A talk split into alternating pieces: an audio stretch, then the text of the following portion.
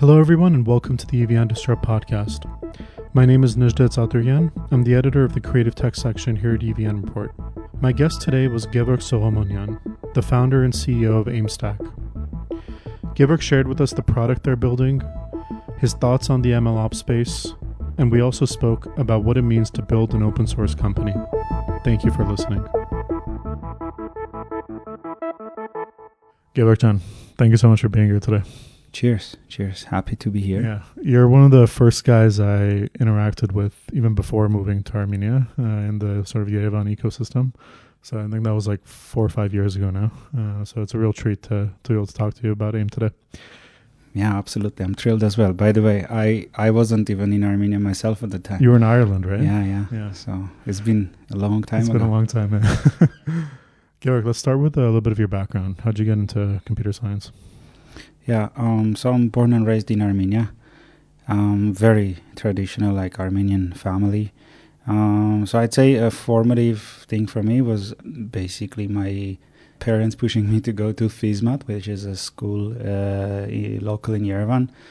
So it's like a Soviet style. They jam a lot of physics and math into you unapologetically uh, for a few years. Pretty much after that, it's uh, it's either physics or computer science or math or something between those lines.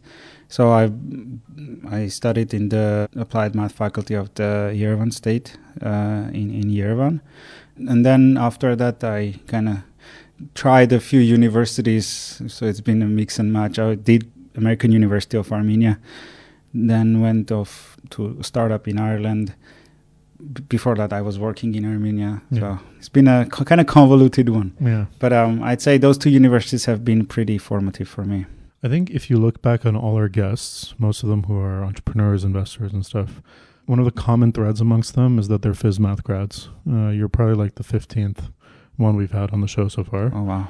What do you think is so good about the school that filters out uh, really high, like high quality grads, high quality scientists and mathematicians and engineers? Um, I think first of all, focus. Right, that the the school is aggressively focused on physics and math, which is you know ingrained in the name of mm-hmm. the school as well. For me, it was uh, this exposure to a different way of thinking, uh, competition, intellectual competition in a way that you you know when you express yourself, uh, the teacher the way they engage you. So uh, so obviously, someone like me who have had like several teachers who have been very influential uh, especially the formative years. I pretty much all of my friends have, have a teacher or two from FISMAT mm-hmm. um, who have been very informative. Um, and also, what's interesting about FISMAT, and I don't think everybody talks about this, but they have took one of the key schools in the country and uh, built it in uh, one of the nastiest neighborhoods in the country. So that's another thing. Why is that important? Well, you uh, you get exposed to both uh, worlds. You know, oh, okay, yeah, it's like a bubble within a. You know, it, it, there is a you know it takes it takes certain level of gut and stamina to get from the from the gates of the school to the point when you take a you know bus. Bus back you home. Know, yeah. That that in between, you know, definitely has some adventures in mm. it. Okay, so uh, you were working at a startup in Ireland as an engineer, and then at some point you decided to start your company AIM. Tell us that story. Uh, so I was studying at the American University. I was working at one of the local companies here as a software engineer. So I started like working very early on, while which is not a good thing. I wouldn't recommend the kids doing that. But um, that? it's better to focus on studies, right? Yeah. Um, but you know, you end up doing. Uh, I had my reasons because I wanted to, you know, help my parents, um, etc. Uh, yeah, so I ended up landing this kind of um, contract gig where I was uh, coding from a cafeteria from the American University of Armenia for like this um, Irish company with working a few with a few guys here. Uh, then I ended up kind of at some point I was like working with them alone, basically coding in between the, in between the exams.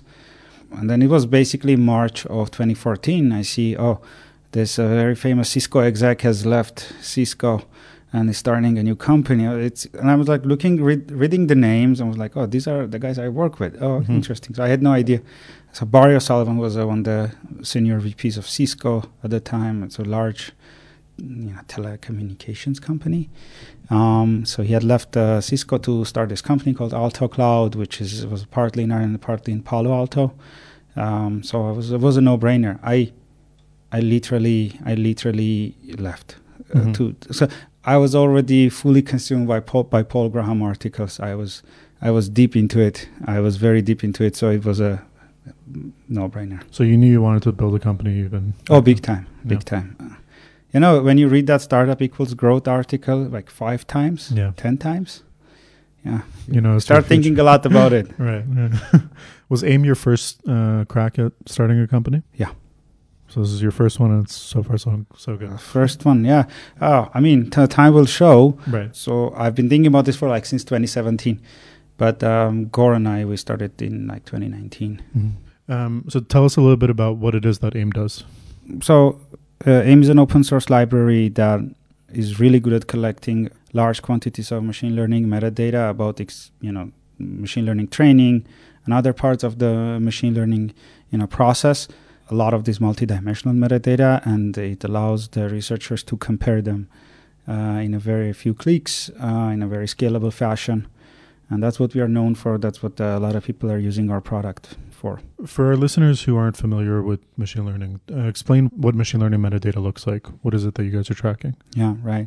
So if you think about the regular software, the regular software, the way it gets changed, humans change it, right? So when you when you read the code, it's the code is the source of truth for regular software. You can read, you can think about it, you can comprehend about it, and you can change it. And when you change, that's that's how basically software you know gets developed, and then it goes to production, and then it changes. So basically, regular software, also known as software 1.0 uh, get changed in a human pace. At the code level. Yeah, and the source of truth for that type of uh, you know software is the code, where that's what gets deployed. That's what the end result is. That's what you hire people to do, etc. But when it comes to the machine learning or AI, code is just the beginning of the whole game. Uh, you write the code, you need to have the data, and your goal to produce a kind of a model so that you can end up, you know, deploying it into some type of environment where you can bring value, right? So the the way you end up building the model, you uh, the model kind of there is it's, it's a computational process where a code gets combined with data, with the compute, with some pipeline, and then uh, the model changes at a very fa- like exponentially faster speed than software 1.0 it does change and so the model you cannot read the model. You, there is no no way you can uh, look at the model and tell it what it's going to Right. do how it's going to behave. It's a stochastic uh, process uh, most of the time or all of the time and then basically you cannot you cannot interact with it directly so you need to interact with it you know look around like into like Yeah. uh, and so that's where metadata comes in. Basically, everything you track about the model while it's training, before, like all this information that, including the code. This is maybe an unpopular opinion. For as far as I'm concerned, code is also machine learning metadata. what, do you, Uh, what do you mean by that? it's part of the puzzle that makes the model happen. Mm. Maybe data would be a stretch to call a metadata, but uh, code, for instance, includes the hyperparameter, right? So you kind of say, oh, these are hyperparameters. I want to tweak uh, one value inside the hyperparameter and then rerun again. Uh, and it's the same with code. If you tweak even a small, I don't know, uh, dropout whatever value or maybe a small tweak in the architecture or maybe size of the feature vector, that's still you want to try to get a model. And AIM tracks all of that. Oh yeah, we do track everything that. So you guys kind of do like version control for machine learning. Oh, uh, oh yeah. We, whatever we track, it definitely gets version controlled. Right. But um, it's not just version control. We we track uh, large quantities of multidimensional metadata, and so by saying multidimensional, I mean imagine imagine one machine learning training can have several hundred hyperparameters, uh, several hundred metrics. Each metric can have up to a few million steps. By saying step, I mean uh, metric is a sequence of numbers. Each number is a step, right? Mhm. and then this is just the metrics. What if you try decide to track some like intermediate images? Mhm. Right. For instance, uh, you run I don't know uh, 64 epochs, and then you you take like a batch of 64 images and then run uh, five times each epoch. Then you know multiply the numbers. That's that would be a very lightweight way of tracking images Right. during training. So there's a lot of things that move during the machine learning training, and um, our library tracks a good number of that Right. stuff. Yeah. Earlier, you were speaking about software 1.0 and 2.0. Machine learning fundamentally is very ex- experimental. It's more scientific, you could say, although it's still, I think, an engineering discipline. And So there's a lot of things that are tracked at pre-production stage, the development cycle, and even when you push it into a post-production or into a production environment.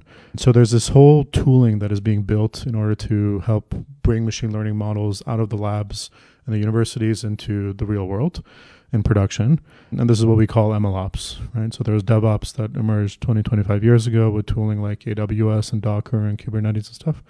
And now there's this sub industry emerging around MLOps. Tell us how you sort of see that space today, how you see the tooling being developed and maturing. Oh man. Well, there's uh, several versions, several versions Yeah. of this conversation we can have.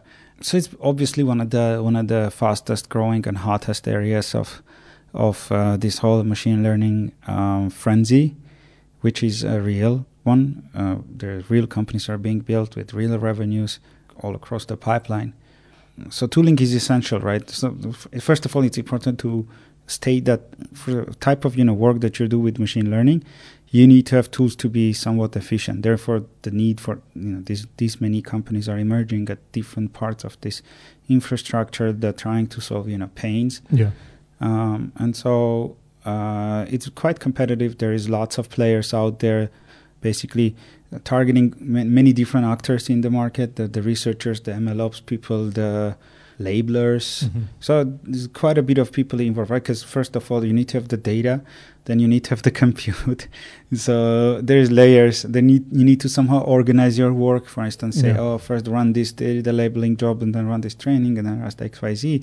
So that's kind of horizontal, and then uh, then you build like layers and layers of other stuff, such as oh, track this metadata, then oh, do eval or do something else. So and then you could see companies are evolving to fill in Those gaps. uh, yeah, to try to answer those because, uh, but in my view, a lot of it is still quite fragmented. These tools are quite siloed. They're not. They are somewhat integrated, but not in an extent that you know there is no uh, clear mainstream ones. Uh, maybe besides the Hugging Face Mhm. transformers, which is. Uh, do I need to explain what Hugging Face transformers is? Probably, yeah. yeah, it's an open source library that basically co- provides a framework uh, of a base model, which is called a transformer, which is a language model. Uh, you can use it to yeah. translate. You can use it to uh, say name entity recognition. Name entity recognition when you have a sentence and you want the machine to say, "Oh, there was Donald Trump in the sentence." That's named entity. Mhm. That's, uh, this is one of hundreds of these applications that these transformers are really good at. And this is kind of the can, can we say it's uh, the one of the early foundation models before GPT? That's Totally, kind of yeah. fair to say, right? 2017, right? Uh, yeah, yeah. They build these models and then so that people can come in and fine tune. It's called fine tuning, where you say, oh, you build this uh, base model where I can have my, I, when, for instance, I have my own data. Say you are a, a call center, right? When Right. You, when you're a, say say you're a call center company where you have lots of customer chats, you want to say, oh, let's train a bot for for to to so so you know that talks with our users or Mhm. like customers, and then you can say, oh, take this transformer and uh, use this ex- existing you know data that already we, we already have, and um, train a new model from it, and then use it for our you know that's what Hugging Face is. So that's Right. they're like pretty mainstream because um, they were able to convince the people to come around and build around those models. And give people access to those foundational models really early on. Yeah, it's also open source, so you know it's easy to, uh, so it's Yeah. easy to um, distribute and use and contribute, Mhm. and you know. Do you anticipate um, kind of a consolidation around MLOps tooling as the ecosystem continues to to mature? Because right now there's a ton of players really competing for for a few narrow spaces, right? Like there's people competing for the annotation market, there's people competing for experiment tracking, people competing for uh, model performance monitoring, etc. How do you see it evolving over the next, let's say, ten years? Because in the traditional DevOps space, really a couple of big players monopolize the whole thing, right? If you look at the story of the traditional DevOps or just overall the story of these types of so developer tools or uh, story of these types of fragmented markets, usually what happens is somebody orthogonal comes in. Can we say orthogonal? So orthogonal means you are playing on this, you know, uh, playing field, and then another playing field gets created. Right. That's you're like not aware of or you didn't anticipate. Yeah. Basically, a kind of a completely new way of doing things that comes in and makes the other guys obsolete. Mhm. So I see a consolidation happening in that fashion as opposed to somebody becoming so big that um, needs to be new ideas. You mentioned earlier uh, foundation models.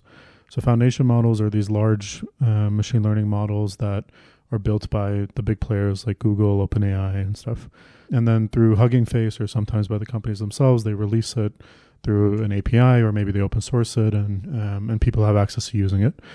How does the transition towards foundation models, these large models that the average team or company isn't going to train themselves from scratch, uh, how does that impact the MLOps space? How does the tooling begin to differ in the way it's applied and used? So obviously one of the one of the challenges for foundation models is the deployment where you need to Right. make it like low latency, you know, all that stuff. So the way I see the companies are still going to somewhat iterate over those models, uh, even if it's uh, available via an API. So there's going to be basically a kind of clusters of different companies that do different things with them, right? For instance, if you're uh, I don't know. They're they're now nowadays they're like real companies uh, using say uh, OpenAI, you know APIs or Hugging a Face. stable diffusion model, uh, you know model etc. or Hugging Face, you know models that uh, are generating real revenue and they are kind of building on top of those models, but they are not doing the pre-training part, which is very resource intensive. But they may be using an API to fine tune, or so there's like several different ways of thinking about this. Um, as far as we are concerned, uh, the models never stop being stochastic, and the metadata around the models always need to be collected because you need to still uh, connect the dots between what did you try and how did it behave, etc., etc.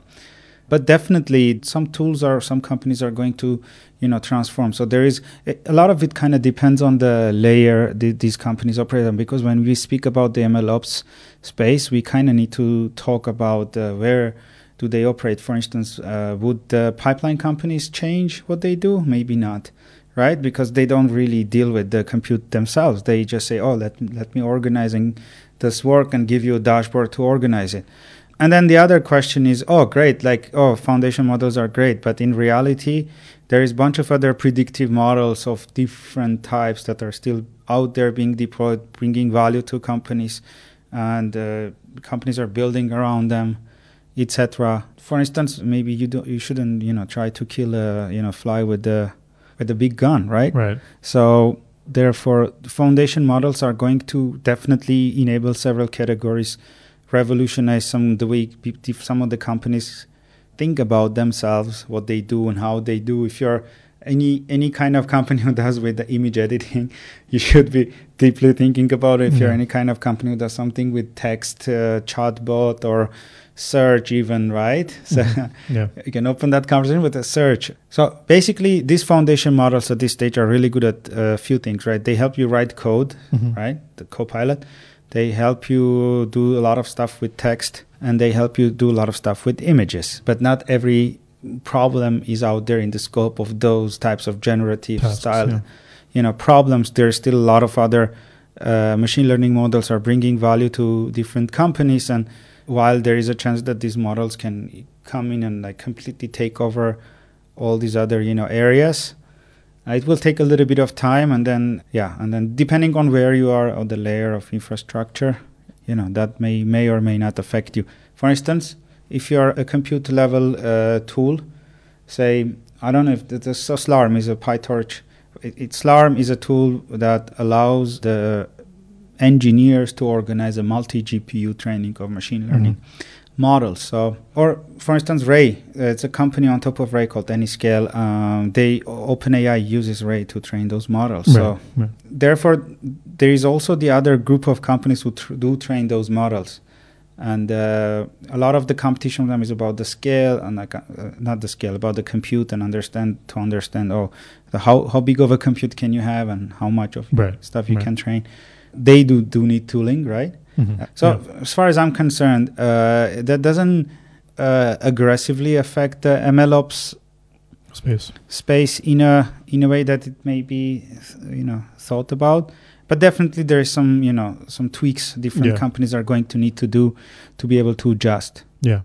Foundational models might just create a lot more opportunities for people who, for companies that traditionally wouldn't have implemented AI in their products at all to start integrating them rather than sort of just wipe out all the companies that were training models from scratch um, or just training models, period. I think. yeah so there are companies who train all sorts of models or try to build all sorts of infrastructure and trying to get lots of value all all sorts of value from Right. them and examples like in industrial cases examples are in um, like a lot of tabular data is out there still being auto uh, auto ML'd into Right. different you know, prediction Yeah. models right Yeah. so it's not really straightforward. One way to look at it is to look at the way people are going to apply this. Uh, foundation models are definitely going to create some, even maybe industries or even uh, enable like uh, categories, etc. But saying it will disrupt everything that comes around, maybe in a 10 year time, yes, but in the short term, there's still like lots of activity all over uh, Yeah. across the board. Because, for instance, uh, not too difficult to find companies who uh, deploy very simple models like logistic regression because they care about the explainability, right? Right. Right. And they have a kind of or decision trees. They Mhm. care about the explainability. Yeah. Uh, it's I don't think it's very difficult to find No, I, people think, extract value from those models too. I have no idea what the percentage is, but traditional ML models are definitely still something that get deployed in in products. Um, Yeah. So let's get back to AIM. Uh, tell us a little bit about uh, what type of organizations are, are using your, your product. Yeah. Uh, so recently, it's been quite a bit of growth of uh, different uh, companies. We we have like issues being opened by Amazon ML, Facebook AI Research. Uh, so that's kind of the the larger end of the companies, Right. and obviously smaller startups as well, Yeah, and everything in between. yeah, Uh, so AIM is uh, has recently become a top one percent of all Python libraries ever. wow. So it's like uh, on GitHub, on on PyPI. On PyPI, right? Sorry. yeah. that's so incredible. it's heavily downloaded. Wow. It's heavily Yeah. downloaded. We see a lot of people are using AIM to run humongous amount of training runs. That's what it's, it's especially good at. And you know, w- we work with a few groups who have been like comparing uh, tools together, and and so according to those comparisons, we may be world's best experiment tracking, open source experiment tracking, maybe. One percent of all Python libraries downloaded. That's really Crazy, really amazing. Yeah. Again, I'm just thinking back to when I, I first heard about this from you, and like four or five years ago. So it's that was really really cool. I'm happy for you. So you guys made a conscious decision to build the tooling open source. One, why did you guys decide to do that? And secondly, do you credit that for a lot of these big organizations like Facebook AI and Mila and stuff using it? Like, uh, does that give you a level of visibility and exposure that helps large players adopt your uh, product? honestly the decision to go open source was a little bit more pragmatic uh, slash conclusive. So so basically the very my co-founder Gor and i were like thinking about the product. So my background is i have been i have been building machine learning infrastructure since like 2017 and i had a chance to be exposed to a lot of the problems even today that are kind of some categories are, are kind of being spun up. Uh, so it was pretty much obvious at the time that all of these need to exist for somebody like me to not have that much pain yeah because i did have a lot of pain like at the time of trying to figure out for instance how do i make uh, several hundred models work at the same time Yeah. and then how how do i keep track of all of these you know moving pieces right and obviously we had an idea of what had to be built so we have decided oh let's go and talk with a lot of researchers and like make a product for the researchers and uh, we, we decided, oh, let's make it enterprise, closed source, etc. As uh, us being, uh, you know, a faithful uh, believers of what Paul Graham has to preach about talk to your users and customers and build, talk to your users and customers and build. Oh, let's go. So we started with that, and some of the problems we were having was uh, we would get oh, like having a pilot with a, a company XYZ, uh, and then this company XYZ says, oh, if you build this specific feature, that would be great. Let's, you know, we would need that. That would add us a lot of value. Okay, great. We go back. We take two weeks. We build it out. We go back, say, hey, you know, we already built it. Great. That we're deploying. We're doing. We're, yeah. we're, we're doing it right. Then say, oh, you know, I'm I'm already out of that problem right now, and I have this problem right now. There you go. And then we go back and build. So we found ourselves in this endless cycle of catching up with these yeah. moving requirements, right? And so that's what led us to believe, oh, maybe we need to, we should think about the foundation. We build a, in a you know certain roadmap, and people, if they want extra stuff, they can build for themselves. But also, it would be so much easier to try out our work. Right. Right. Right. Because it's low barriers. And then also we would get in those conversations a lot easier and faster. Yeah. And also we are obviously the, the, the DNA of the machine learning is in the open source if yeah. you think about it. The DNA of the infrastructure is in the open source. PyTorch All of the tools we yeah. use are open source. Yeah. And so it was uh, basically this compound decision that uh, we made there was also another component to it of okay great suppose you go to open source how where do you start from right right actually let me go back so two other things that had happened that made us like deeply you know go go towards open source uh, so the conversation with ian so ian is um, so there's this company called mattermost that is building an open source slack you know have you heard of slack no. uh, slack yes yeah so open source slack. they're a very successful company so it was like, why would you build an open source Slack, right? The question, because right. Slack already exists. Apparently, they have quite a number of customers, etc. A few conversations with him like really opened our mind. What so at the time we were at the Berkeley Skydeck, we got introduced by a few, you know, introductions, and so we were lucky to have that chat with Ian. And so that has been uh, basically a turning point for us. It was like, oh, it's possible to build a great business on top of open source. Right and was like, all right, let's go. For some people, that might not be so intuitive. Can you talk a little bit about how how an open source product turns into a business? Like, how do you guys monetize it? How does that work? So the, the recipe, uh, uh, I'd say for open source is very much similar to what freemium is, right? You build a free product and hope a lot of people will use it, and then you then hope either an extended version of that product or maybe even uh, something parallel to that product that's like somehow connected to each other with basically it's basically two ways right? You either sell an extended version which is the freemium or you use an open source project to uh, as a channel to lead to another product that's paid product right, so those two. And then basically the name of the game is oh can you make your uh, open source project so useful and so famous and so kind of mainstream that many people will use it and then you know then that would allow you to build a business. But then obviously there's the risks where oh uh, what if your commercial product is a competitor of your, your non- open source pro- that's the yeah. biggest risk. Uh, so first risk is uh, uh, making it you know, famous. Second risk is too famous. Is it more of a risk that the open source version becomes a competitor of commercial version or is it the commercial version that you need to define those lines and that's a very tricky one right. and the most famous example is obviously the docker right because right. uh, they made the most heavily used one of the most heavily used infrastructure tools out there and i'm um, not sure if they were able to fulfill the the, uh, the commercial side of it right but yeah. it's like it's everywhere it's so. a balancing act yeah yeah, yeah. so so you guys have a commercial version of AIM as well? Uh, we are in the process of building one. Got it. Yeah. Okay. Um, and uh, any advice for people looking to to build on open source? One of the key advice to basically anyone building anything, but especially open source, is to clearly decide between yourselves what's your focus, because once you are out there in the wild, you get pulled in all sorts of directions. Yeah you have to have a clear idea what you're trying to do and stick to it because there's so it's so easy to build inches inches deep miles wide. Yeah. But what you want to do is to build miles deep inches wide. That would be my main advice. Well said. Georg, last question. Uh, what do you hope to see uh, for the future of aim in five to ten years? So in the next five to ten years we want to uh, help as many researchers as possible to build the models you know faster and bigger and really, you know, help um, the, this wider AI community to to transform basically the world with these new capabilities that AI brings us to basically unlock a new type of you know productivity.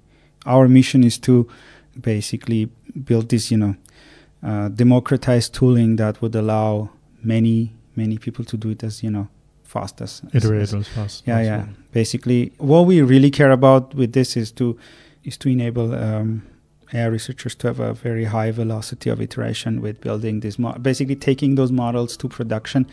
That's what drives us. Right. how fast can you iterate on this? And you know and i feel like a lot of the dev tools should you know maybe think that way but yeah that's our goal in the next five to ten years unlock a lot of these productivities that you know ai is going to bring with it Right. faster and better I wish you a lot of luck with that, Gevorg. Uh, it's awesome to see AIM's success over the last few years and looking forward to seeing more in the future. Thank you so much for being here today. thanks appreciate it it was awesome to chat Thanks, Gevorg Chan.